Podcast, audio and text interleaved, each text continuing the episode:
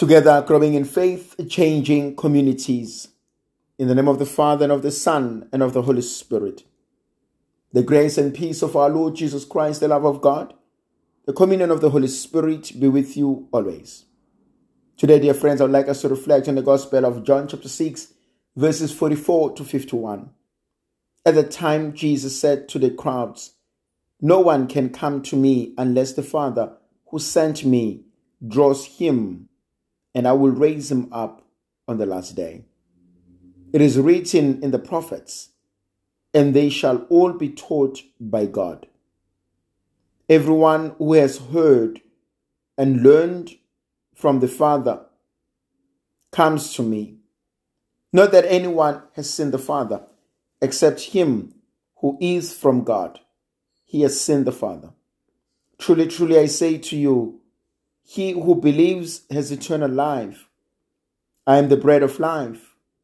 Your fathers ate the manna in the wilderness, and they died. This is the bread which comes down from heaven, that a man may eat of it and not die. I am the living bread which came down from heaven. If anyone eats of this bread, he will live forever. And the bread which I shall give for the life of the world is my flesh." What a beautiful reading. No one can come to me unless the Father who sent me draws him.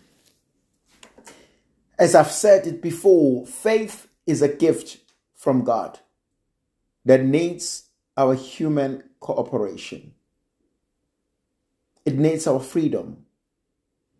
I must choose, but faith remains a gift. "And no one can come to me," Jesus says, "unless the Father draws him." There must be something that draws me towards God. There must be something that fascinates me about God. And Scriptures has shown us who he is. He is the Alpha and the Omega, the beginning and the end. He is the same yesterday, today, and tomorrow. He is a Prince of Peace, Wonderful Counselor. He is the Lamb that was slain. He is the Root of Jesse. He is the Bread of Life. He is the Way. He is the Truth.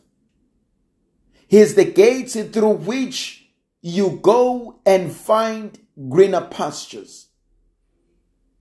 He is the suffering servant of Yahweh. He is the forgiver of every sin.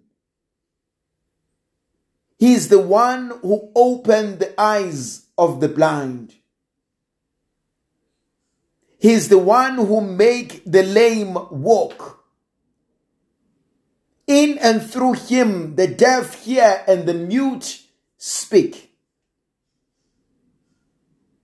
He is the Alpha, the Omega, the I Am of all times.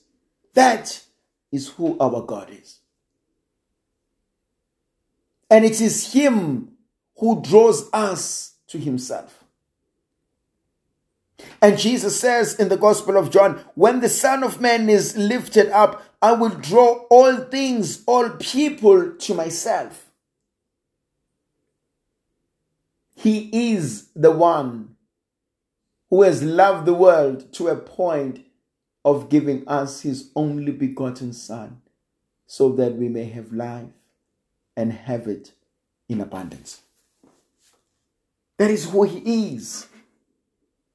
That is who God is and more.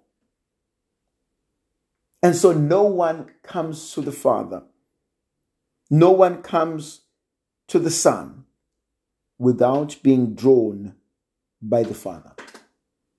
And Jesus says, "And I'll raise him up on the last day."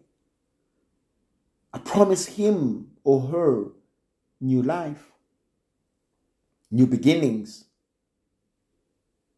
And I say, God will do all things. God will achieve all things. God will search all things. God will correct all things. Now, there's something that I also find interesting. We shall be taught by God. Jeremiah 31, verses 31 to 33. I make a new covenant, different from the old. So too in Ezekiel, there will be no need for anyone to teach you, for I will place my law into your hearts. I will change the heart of stone and give you the heart of flesh. God will make known to us the truth.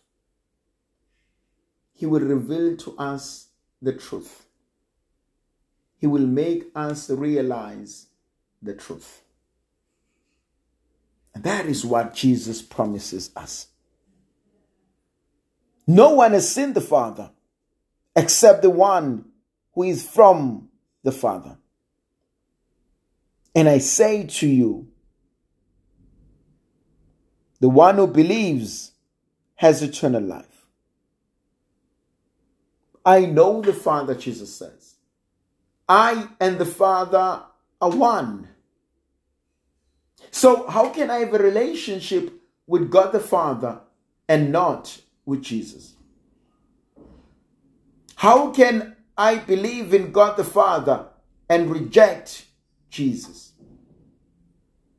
And Jesus assures us that he and the Father are one. He assures us that if we eat his bread, if we drink his blood, he will give us life.